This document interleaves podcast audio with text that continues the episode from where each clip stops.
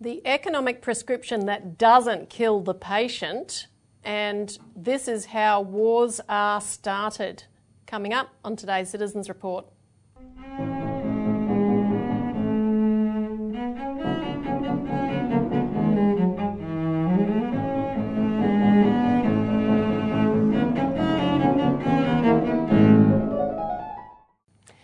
Welcome to the Citizens Report for the 2nd of September 2022. I'm Elisa Barwick. Joining me today is Citizens Party Research Director Robbie Barwick. Welcome. Thanks, Elisa. On today's show, we're going to be talking about the austerity policy being dictated by central bankers and the alternatives that will actually fix the problem. Uh, and then we'll talk about an example of a very egregious, flat out lie that came through the Australian media recently uh, which is exactly the nature of how wars are started. Now, don't forget if you like the show, hit the like button, subscribe, and ring the notification bell so that you're alerted of new shows uh, and other extras that we put up. And share this as widely as you can. Comment below. Uh, all of those things help get this a wider circulation. Now, um, before we start. Yes, I just wanted to. I've announced this on the show before, but uh, it's D Day next week, so remind the viewers on Wednesday, the 7th of September, which is next Wednesday, today's Friday morning, uh, the, there will be a public post office bank forum at Parliament House. And it goes from midday, 12 pm to 1 pm, so just for one hour. It's hosted by the Licensed Post Office Group, and it'll be uh, the host there will be Angela Cramp, who's the executive director, and there'll be representatives of the Licensed Post Office Group there. Uh, the featured speaker is Matt Robson, the former Cabinet Minister of New Zealand, who I've interviewed on our Citizens Insight program on New Zealand's postal bank, which is Kiwi Bank. Um, so we've brought Matt Robson over to address this forum and hold meetings with members of Parliament. And it'll be addressed by other members of Parliament who support the proposal, including Bob Katter, who will introduce the bill. And we're hoping to have actually quite a few members of parliament, broadly representative of cross section of the, of the parliament. So this is seen to be bipartisan, which it, which it actually is. Um, the difference is, Elisa, while there's while there's bipartisan support, they're not leading on it. The, leading, the, the leaders on this campaign have, have to be the people of Australia to demand that they act on it, and then politicians will respond. So what we need the viewer to do is in the next week contact your Member of Parliament, and that we'll have the link to our press release with instructions on our website on this. Contact your Member of Parliament. Also, please look up the, the senators in your state and give them an, send them an email and give them a call as well, and tell them you support the postal bank and they should send someone along to this forum, either the Member of Parliament themselves or a staff member, a representative of their staff. Um, so that they get this briefing firsthand on how this proposal will work, mm. right? It's, this is the education part of the campaign. Everything we do, the success we have in our campaigns, starts with um, supporters making those calls, sending those emails, motivating their members of parliament. Mm. Right, this is really really crucial. So, and just one last thing is the, the the the venue will be the Senate Committee Room two S three. Mm. All right, so that's that's on the um, that'll be on the press release when you click on it, and make sure you get that information to them as well. But really, please make those calls. Yes. Uh, now, on to our first topic the economic prescription that doesn't kill the patient. Um, so, we've seen this before in history where, um, in a financial crisis, you hit the phenomenon sometimes of inflation, and central banks, bankers usually, are the ones that tell governments, okay, in order to get this under control so we can keep the stability of the financial, the all important financial system priority, number one is maintain our financial order, uh, you're going to have to cut or crush economic growth because we need to rein in um, those, that inflation and achieve price stability. Um, now we're seeing it again today, uh, and we've just had over the 25th to the 27th of August the annual gathering of various central bankers from the world's most prominent central banks, IMF, and other major financial institutions in, held in Wyoming, Jackson Hole. And at that event, uh, the head of the uh, Fed, the US Federal Reserve, um, uh, Jerome Powell, has stated that he's going to continue to raise interest rates, including with another 0.75% rise in September, and continuing as long as is necessary to achieve that price stability, even though, as he admitted, it will bring some pain to households and businesses. And the uh, Fed president of the Richmond Federal Reserve, Thomas Barkin, added to that assessment that the Fed must curb inflation even if it causes a recession. Uh, and Vol- um, I should say, uh, Jerome Powell invoked the first, or the Fed chairman who was the first Fed chairman at the time when this Jackson Hole summit started to become a regular thing, Paul Volcker, who faced a similar, you know, massive upsurge of inflation through the 1970s. And of course, he raised interest rates to 21.5%. Uh, he told the, a congressional committee in October 1979, he said, the standard of living of the average American has to decline. I don't think you can escape that. And then after that came to pass, and you had a collapse of small businesses, manufacturing, construction, everything being smashed, he told the Wall Street Journal, I'm not sorry about it. I don't know any other course of action that would have been politically feasible or economically feasible. And that is the point we really want to make. There is an alternative to this monetary nonsense. Um, now, Jackson Hole, um, at, at, the point when Volcker was making those kind of interventions, mm.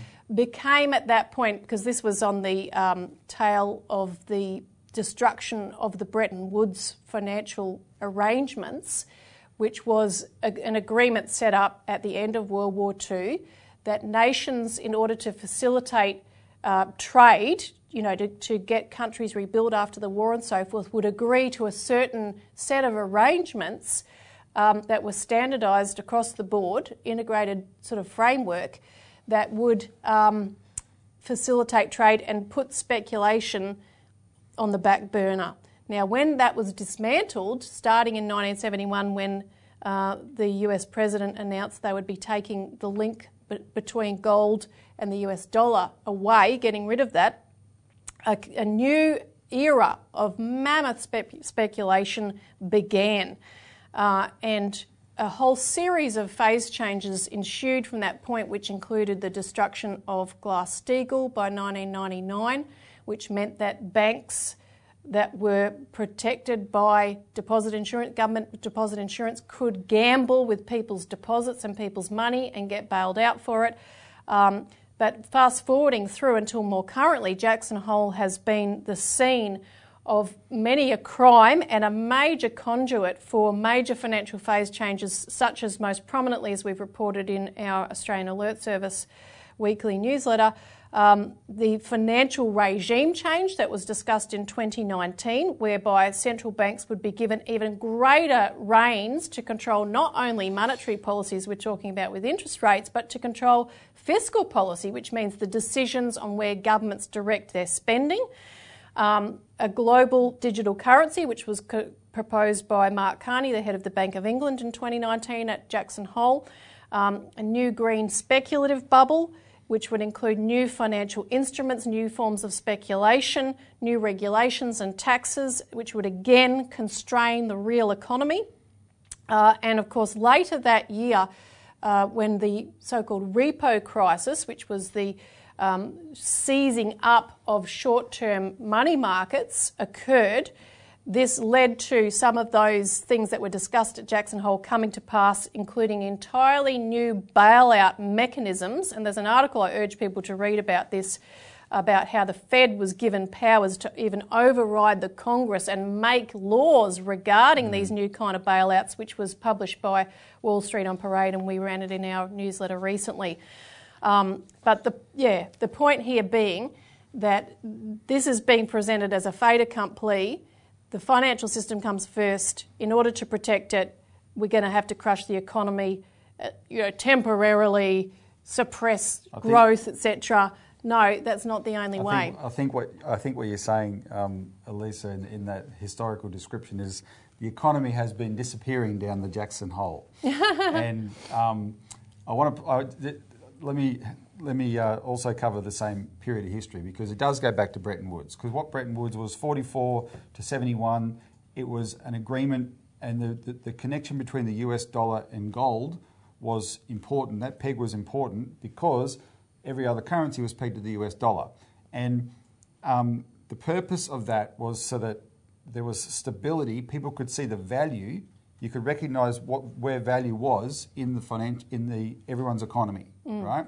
Now, um, you know, when it, it, had, it was flexible, if a country fell into short-term problems, say like a famine in an African country, right? Which would, you know, a famine in an African country would really devastate that country's economy. The purpose of the IMF was to give them a loan to tide them over to support their currency, to keep their currency at this even um, peg to the dollar, right? So that they didn't have, um, you know, inflationary problems and, and those sort of things. Um, if, if the pressures got too bad, there was an ability for countries to revalue their currency and, and you could reset what the currency would be, and every, the whole world knew that. And so there was a transparency, and that's what, that's what allowed the system to take place. But think about what inflation is inflation is um, uh, when money, which is a claim on goods and services, uh, increases, but goods and services don't increase, right? And there's, and, and there's more money chasing fewer goods and services. There's two reasons for inflation. One is an increase in more money. Two is a breakdown in the production of goods and services. And the way the parameters of, of Bretton Woods worked is it, it provided an incentive for government policymakers in each country to, because they, they wanted to, you know, it was, it was good to maintain the stability of the system, for government policymakers in each country to make sure that they were investing in the things that kept them productive, right? And guess what? The two and a half decades after World War II was the period of greatest productivity growth in the history of the world because of those parameters. Hmm. But why was it why did it collapse? Because the Brits actually in the city of London, who was the only country, there were 44 countries to vote for Bret, on, on the Bretton Woods Agreement. The final vote was 43 to 1. The one no vote was Great Britain, led by John Maynard Keynes. What did the Brits do in the 60s? They started to allow gold speculation, which, had, which was essentially illegal. They started to allow gold speculation in London, and that ended up weakening the system. Now, think about this. The, the Bretton Woods ended in 71, right? Volcker is 79. That's only eight years. If, if we were talking to our 10 year old son, um, eight years is a long time. Uh, to me, the global financial crisis was yesterday, right? That's what, 14 years ago now. That was a very short period of time. And the reason Volcker had this inflation problem was because of the collapse of Bretton Woods. That's actually, that was the reason, right? But, what, but instead of recognizing that, that, hang on, we lost our way badly, we need to go back to a Bretton Woods system so that we get production in the economy again, they took this approach where the premise is the whole free market um, idea or the or the market itself idea that the market only the market makes wise financial decisions. Not governments not people who make investment not who decide you know national investment strategies just the market. And so um, it's the it's the buying power of the public just doing what they want to do that directs where an economy goes. So oh there's too much buying power we have to crush that. Knowing in their own quotes knowing they're talking about crushing people's living standards right because they didn't want to go back to something where governments had more say because they had agreed to a set of rules like Bretton Woods. That worked. The greatest productivity growth in the history of the world. Guess what's happened ever since Bretton Woods went down? We have had four or five decades of economists saying, oh, why can't we get productivity up? Why can't we get productivity up? I mean, mm. China's got it up. But oh, you know, we try and try and try, we can't get productivity up. Mm. Yeah, because you're not investing. And look at the rate of banking collapses Yes. having increased. Um, you know, with the Glass Steagall system, which prevented speculation, you had virtually none. And then after that, you know, a massive. Um, It's the financial flight. sector that has essentially benefited from this insane proposal. But you've got to think of the financial sector as like a mafia. And who does the mafia kill the most? Not their customers. They No. kill each other, right? They, they don't mind knocking each other off, but the, but the mafia stays in power, right? That's, that's, that's the main thing. And the bottom line is what they don't want is law enforcement, i.e., government, to come in and make sure the, the right things outside. Mm. are done for the people. So we have to have a system, which leads us into what we're about to talk Yes, about, we're bringing- to get investment into the economy. That's Bringing the, the law, prescription. bringing the law enforcement to town. Are. through a postal bank. here It's going to be sheriff. everywhere. Wherever there's a post office, there's going to be the law enforcement because the, the sheriff is coming, or, or the marshal, as um, uh, in the movie Tombstone, Wyatt Earp said, "You tell them I'm coming and I'm bringing hell with me." so the local post office manager get ready for that role. No, Yeah, yeah. it won't be that hard. But um, but speaking of um, you know every town, you know we want to play a clip here because getting into our discussion and the latest developments on our campaign for a postal bank.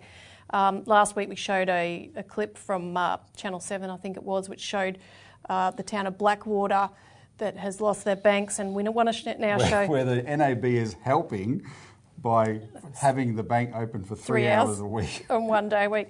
Um, but now we're going to show another clip, and thank you to Wayne Ditchburn for sending us these clips. By the way, um, very very useful. And this is obviously happening all over the place, and we won't see all the reports of it, but it just gives the colour to you know to the reality that people on the ground are facing in so many of these towns. Um, so this video is about Dalgety, uh, which is I think New South Wales, isn't it? Yeah, it's a town Yeah. in, the, in the snowy, the foot of the snowy mountains in New South Wales. So we're just going to roll this clip, which shows you what that town is facing. Nearby communities are worried they are being left out. The tiny town of Dalgety is a 20 minute drive away, but it's losing essential services. The local public school, the post office, and its only cafe all closed this year. It's um, a bit devastating, really. Like you know, we always had the little shop. You know, you'd you could meet friends there for a cuppa, and with the school gone, there's nothing really left in the town. Further south, Bombala is also under pressure. The town is at risk of losing its only GP clinic after their aged care home closed in April. It is pretty hard to keep things running, and nothing's guaranteed. The plan to grow the region is capitalising on strong migration to the area since the COVID 19 pandemic. Land value in Jindabyne went up by 100% last year. It's the highest increase in the state.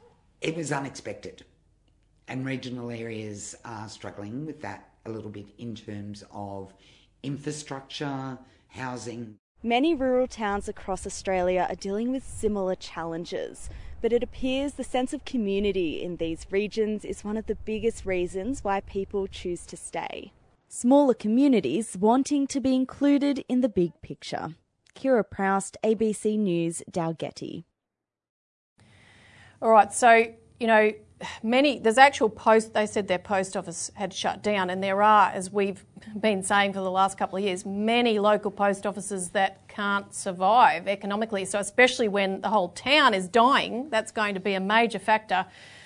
That you, if you've already lost the major banks, and people say, "Oh, but we've got bank at post," well, not necessarily, Yep. um, because the post offices have to remain uh, viable. And, and in this in this particular case, I had a I had a good description uh, chat to Wayne because he lives um, not that far from this town of Dalgety. The the, um, the I mean the town the, the essence of the problem is the town is dying, right? And uh, the because of now that it's, so extreme, the local post office outlet has shut. The people of Dalgety have to travel um, 50 kilometres to Cooma to get their mail instead of instead of having a postal outlet in Dalgety where one mail truck or whatever comes from Cooma and the people of Dalgety just all serve that one go to that one post office. Now they've all got to make separately mm. the trip to Cooma and as I pointed out to a Green politician who I was talking to about this bank proposal who's supportive, I said think about the carbon dioxide mm. emissions, right? Just from this, that, that's one little Yeah, example. not to mention economic inefficiency, etc. If, if Elisa, the, the post office was a bank, mm-hmm. that was not just being a, not just taking deposits like Bank at Post did, but investing in the local community, mm-hmm. right? That community would not be dying. The local governance people, the, like the local councils in charge of that area, could be saying, hang on, boy, if Dalgety had this piece of infrastructure, I don't know what it would be, right? But every local area knows what they need. If Dalgety had this piece of infrastructure, if we could just build something like that, it would attract the activity, the industry back to the town Mm-hmm. to keep the town alive. Yep. Right? And that's what a postal bank can do. And we've just made a, we Mm. Yeah. should do a call out to that. We've just made a video on this relate how a postal bank could actually help local government, Mm-hmm. local council. You and I did a show on this a few weeks ago.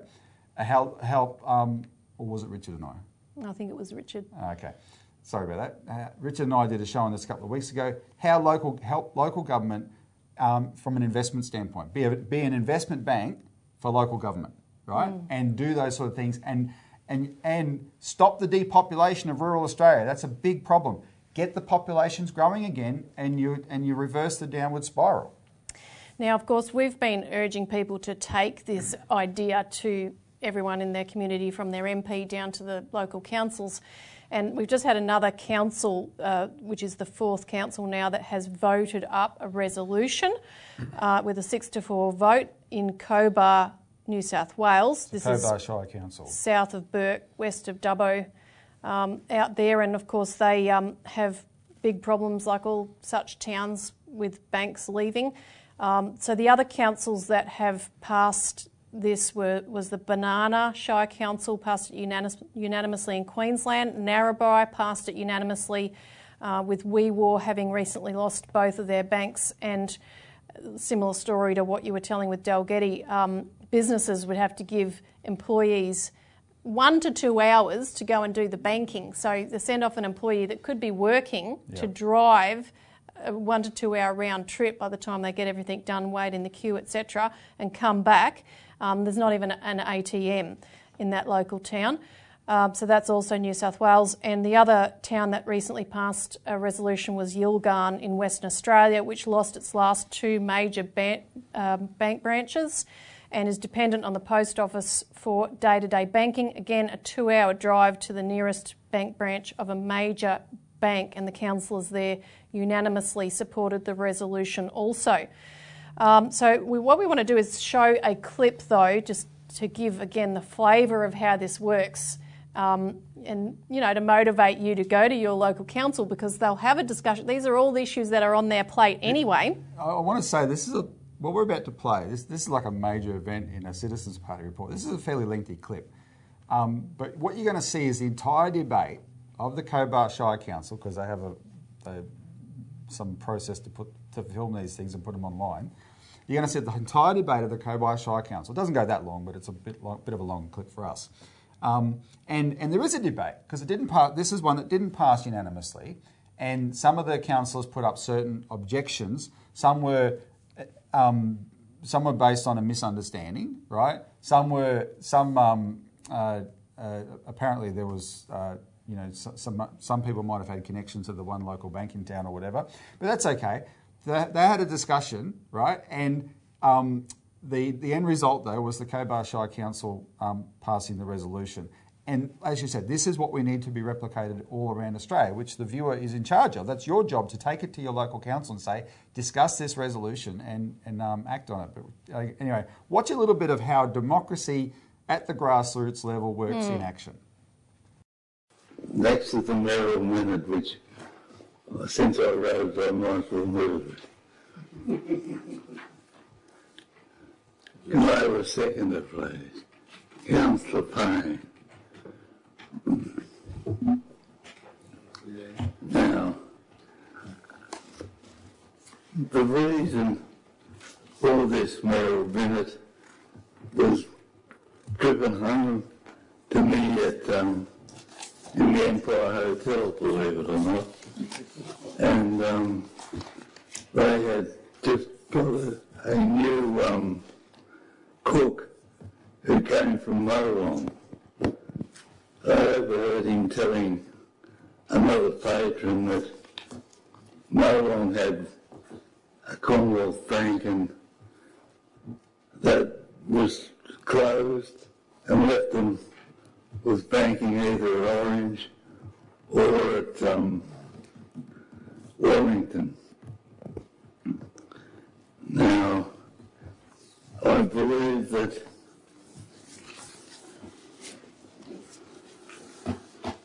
that Bob Katter is going to move a motion in the federal House to put forward the Commonwealth Postal Savings Bank bill.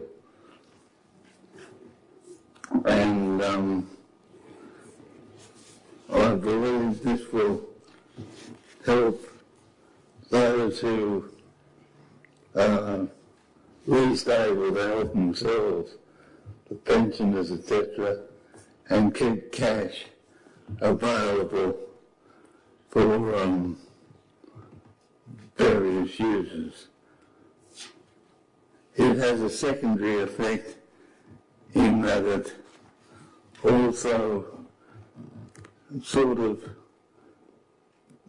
eases the push for digital money and the next step on the social credit system, which I think is very, both are very bad for the um, country as a whole, will and freedom.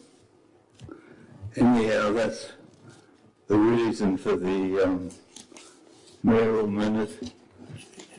Any objections? Anybody want to speak against it? Councillor Payne. Thank you, Mr Mayor.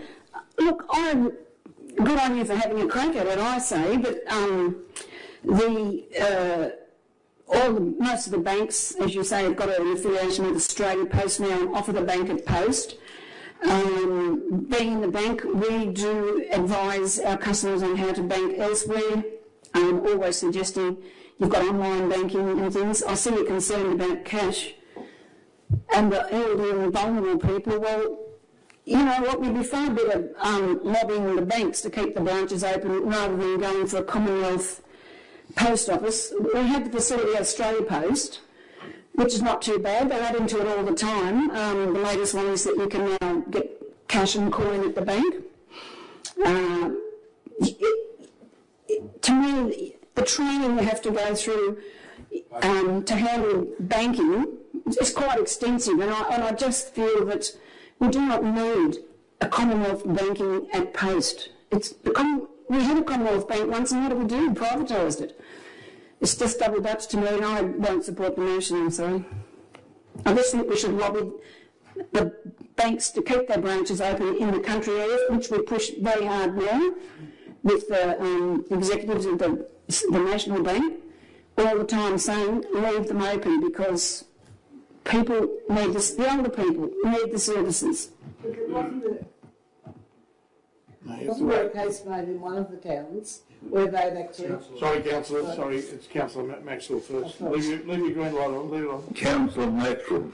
Yeah, thanks, Mr Mayor. I- In, in reply to councillor Payne's comments, I, I, I support the mayoral minute mostly because it's possibly not going to actually establish another bank, but it may force the current banks to fulfil their community service and customer service obligations, and that's and that's the useful thing I think it might do. Thank you, Councillor Maxwell. Councillor Simpson. Um, wasn't there one of the other towns where the, they were closing their bank? There was a business case and everything put forward that proved that the bank should stay, and they closed it anyway. So, you know, the banks are, most of the banks are just bastards. And, you know, we're going to, uh, you know, be at their mercy. I, I, I think an alternative should be sought, and I agree with um, Councillor Maxwell that perhaps by doing this, it may make the banks wake up. But I don't hold that much hope. Thank you, Councillor Simpson. Councillor Payne. Question?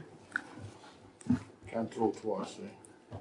Oh, can I? Can I just well, finish off what I had to say? That while looking to put something else in, it could be the last nail in the coffin for the local branches. You start introducing something else, you could just add to the, the reason why they won't have local branches in the towns. Right reply. Um, yeah, right, but, uh, Yes, yeah. right reply or put the motion. The, um,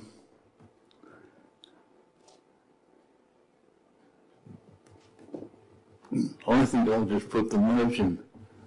Those in favour? Carried. So the more of that that we have, and of course that resolution, um, it includes sending the demand to the federal members of parliament Yeah. to vote for this bill that Bob Katter is putting up for a, a post office bank. So they, so, so they pass the resolution, support it, and to write to their local member of parliament, right? And so, Lisa, next week I'm going to be in parliament, Yeah. meeting with members of parliament, and it's so invaluable for me to to um, to know that pub, the public out there are doing that and councils are doing that. Now, I just want to give a couple of examples again to encourage people to keep doing this because we just received an email from a councillor in Queensland who said he wrote to us. We didn't initiate this, saying he's been lobbying his federal member for the postal bank. So when we get those messages, that is fantastic. Um, we've got activists now that are forwarding responses from, you know, written by their members of parliament. One, for example, who said he will try to attend this forum that you're holding next Wednesday, who said he agrees in principle with post office banks and is eager to see more details as this proposal progresses, and will try to get to the forum. Uh, and also a real shout out to one of our supporters, Hazel, who has called all the councils in her area, emailed them all, sent them all personal um, letters with our information, and is calling, um, like, called the leader of the National Party and various other MPs as well. And that kind of work goes just, you know, from handfuls of people, goes a very long way. And the more we can multiply that, the better it will be. Um, Before we before we move on, I just want to go back to the clip because there was, there was a couple of things I intended to say about Yep. it. One was um, uh, the, the misunderstanding is the difference between bank at post, which is you can already do your banking at the post office, and what we're proposing of a postal bank. And the difference is banking at the post office uh, to banking with the post office, right? We're, we're talking about a dedicated postal bank. What Bank at Post does not do is increase competition in the banking system. It is purely an agency for the existing private banks. That's all it is, right? And unfortunately, it has a big downside, which is that they exploit that service. Um, they exploited it for years, and I did the interview last year with Angela Cramp from the LPO Group, who will be hosting our forum next week, where she described how these banks just they just didn't pay properly for the fact that Australia Post was serving their customers, Doing all the work. And, and it was costing Australia Post $50 million a year. And most of that was coming out of the pockets of the small business people who run the licensed post offices, right? So they're going to shut it down. But Christine Holgate came along and said, no, we can't shut it down. 1,500 communities around Australia would lose all banking services if we shut this down. What we have to do is get the banks to pay more. And she did. And she landed the best deal in Australia Post history so grateful was she landing the deal for the assistance she got from four executives. She gave them gold watches, and two years later, that was used to, you know, in this contrived scandal to destroy her, um, or at least to destroy her as the CEO of Australia Post. Uh, since she's been gone, the banks that did the deal have renewed the deal, but for less money. They're already squeezing Australia Post again. They actually, there's no, you can have no confidence the banks remain committed to this service. If they pull out, they can pull out any time they like. If they do, those communities are abandoned again. And there's no equivalent of Christine Holgate inside Australia Post anymore to fight for them, right?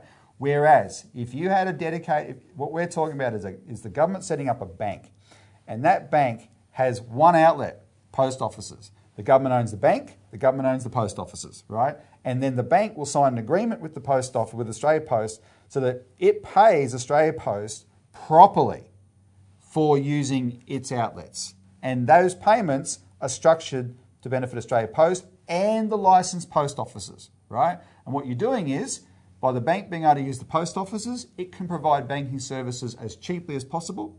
By the post offices being able to serve, um, be agents for the bank and properly paid for it, it supports the ongoing provision of postal bank of, of postal services around Australia because there's pressure on those services as well. This is what you call win-win.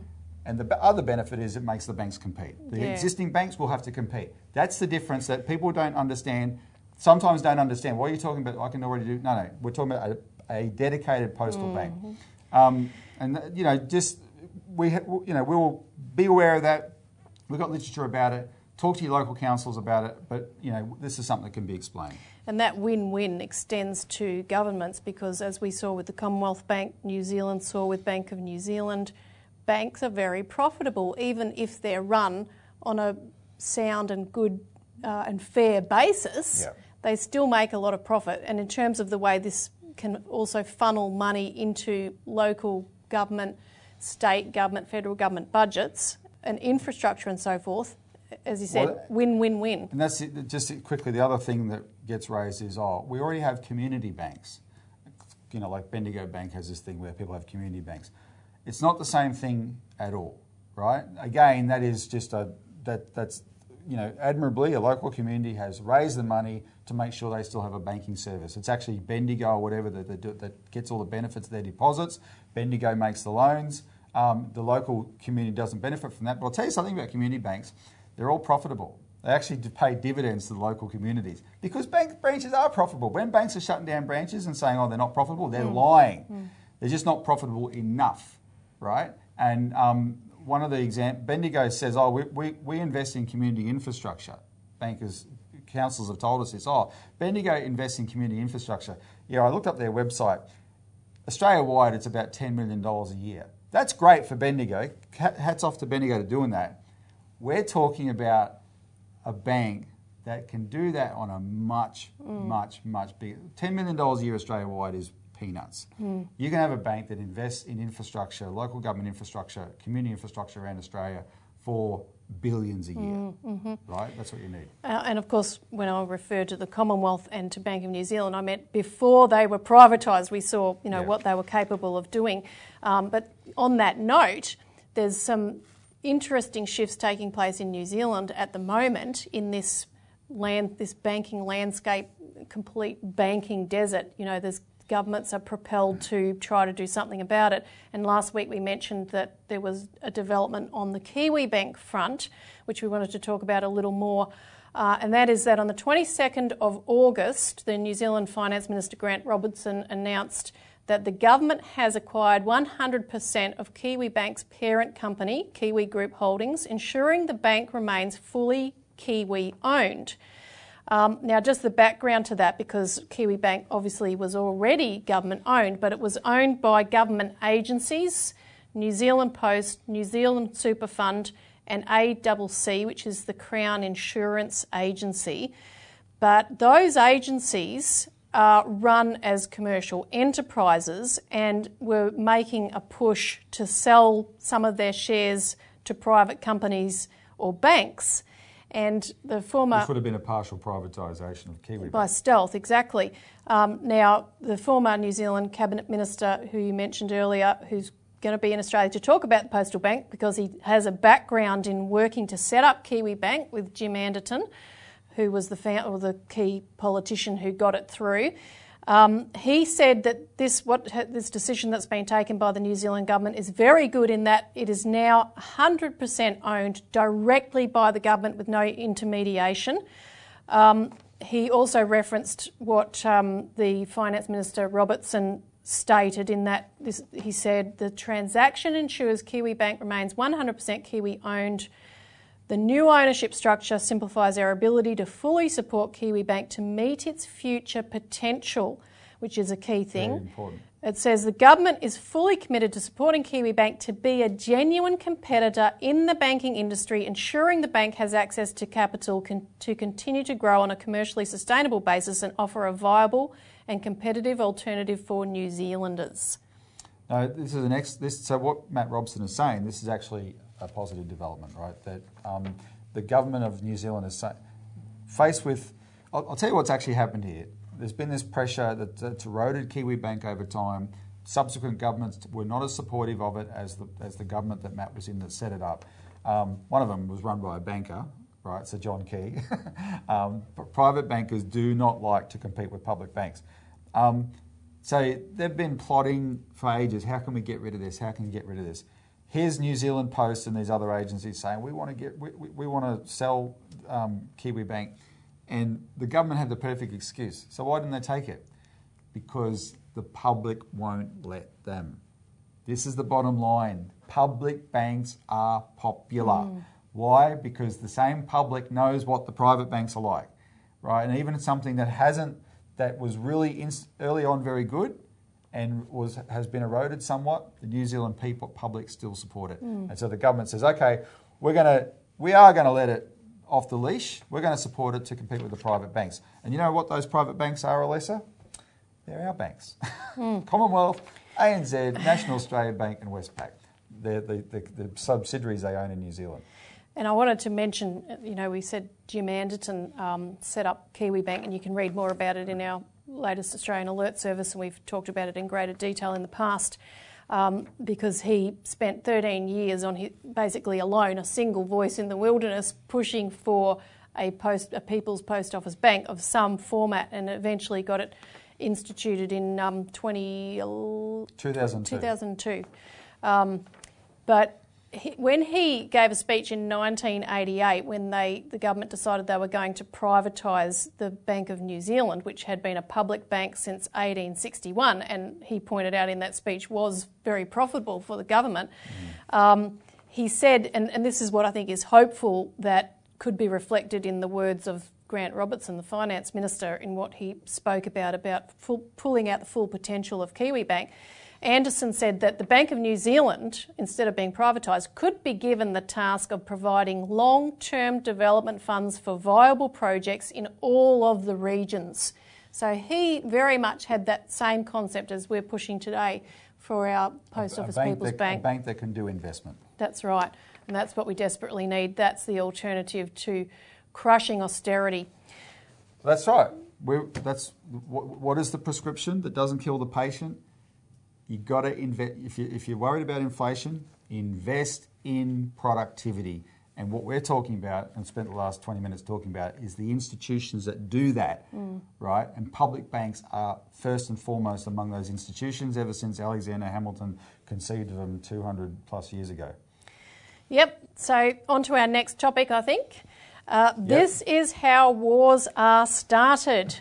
Well, we're running out of time, so we'll keep this brief. But we've got a hell of a clip that I want people to watch and own because this is a. When I mean own, this is about Australian media. But when the Australian media do what you're about to see in this clip, they're doing it because they think you want them to do it. They think that they think that they're giving you what you want. That's how the tabloid media especially works. Rupert mm. Murdoch has totally destroyed standards in media all around the world. And every time, whenever he's been criticised for it, he says, oh, I'm giving the, don't be a snob, I'm giving the public what they want. That's their excuse. So you so we're saying this is how wars are started because we're about to show you a lie, an outright lie. But, but before we do, I just want to mention another lie that we can't deal with today, but it, because it's topical in the news. Uh, yesterday, the United Nations Human Rights Commissioner, Michelle Bachelet, released her report on what China's doing in Xinjiang to Uyghurs, to, to the Uyghur Muslims there, right? And, you know, everybody who's regular on our show knows that we have been debunking these claims for a long time. Um, this report, on the face of it, is damning to China. Uh, the, the Human Rights Commissioner says they may be committing crimes against humanity up there in um, Xinjiang. Uh, a couple of weeks ago, Lisa, I went to a forum, as we know, and I tried to ask a question and got shut down, and I've been slandered for it um, ever since. Uh, and it's actually got quite intense, the, the, the, blowback I've received from trying to do this.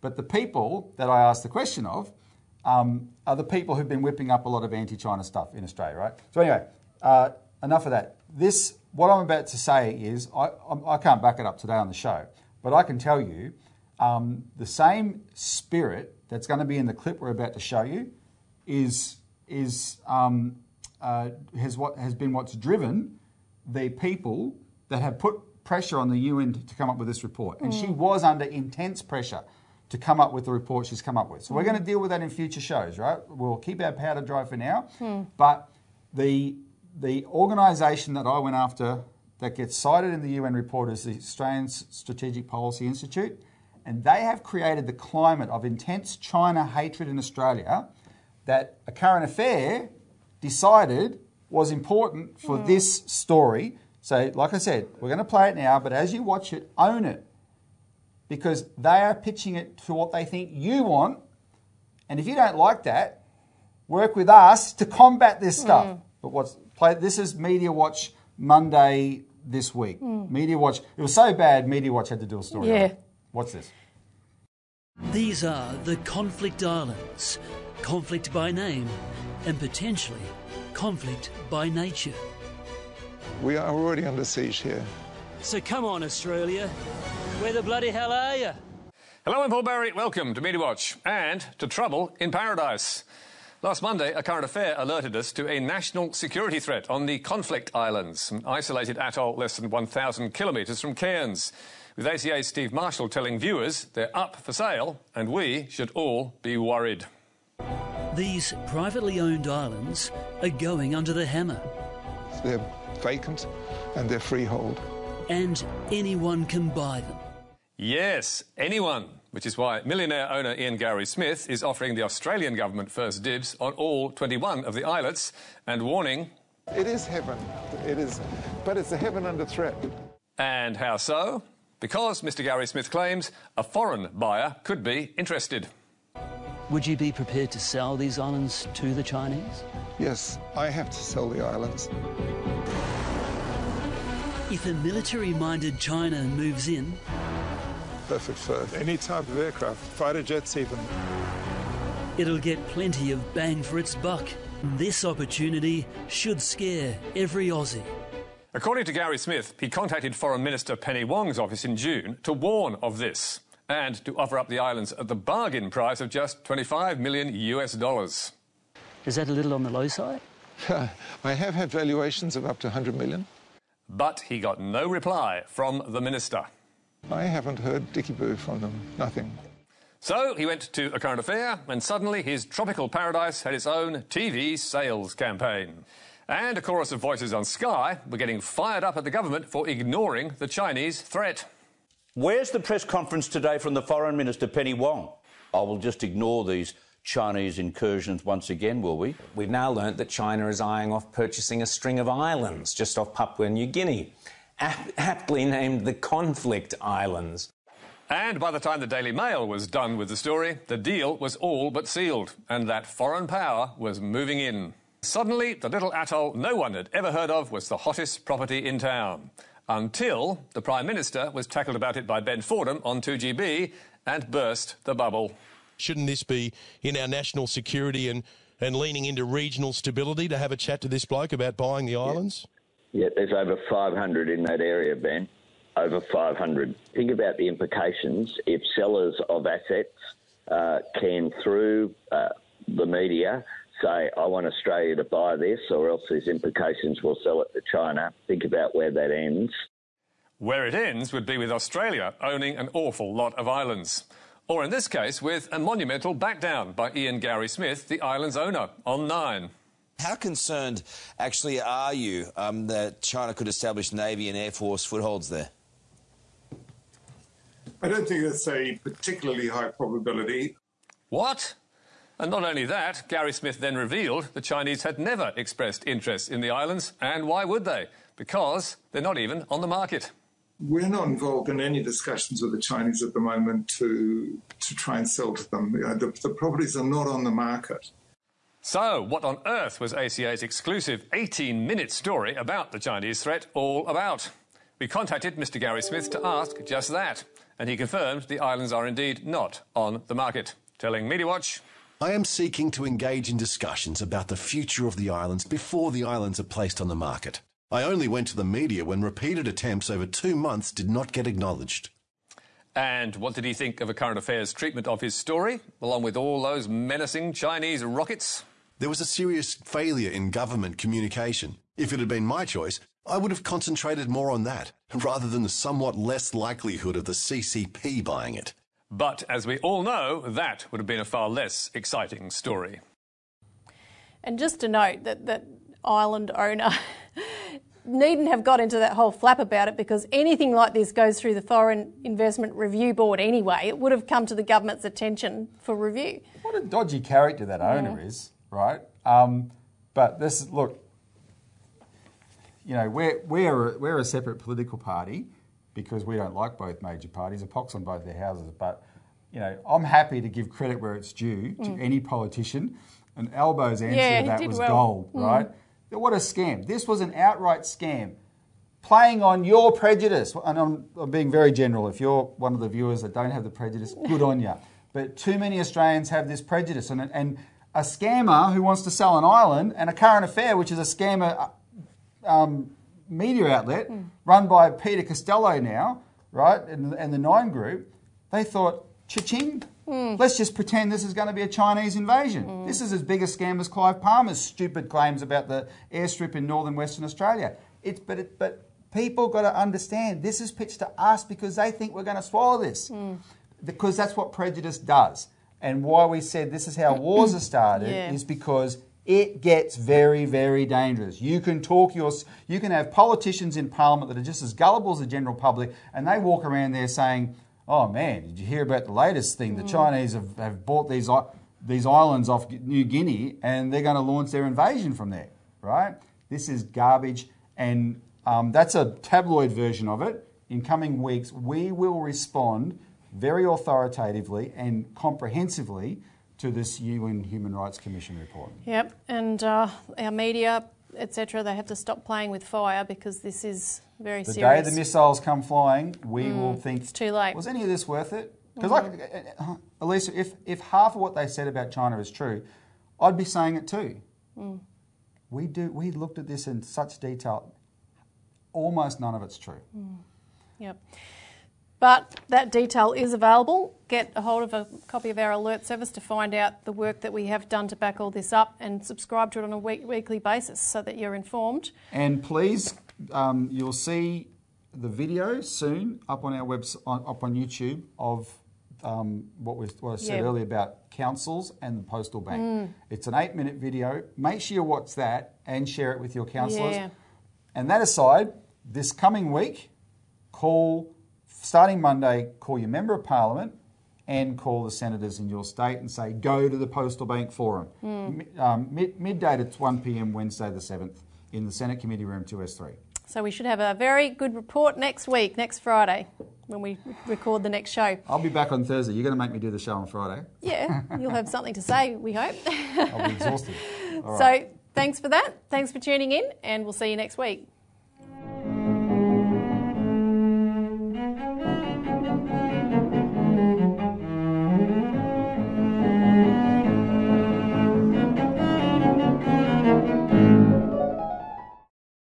Authorised by Robert Barwick, Citizens Party Melbourne.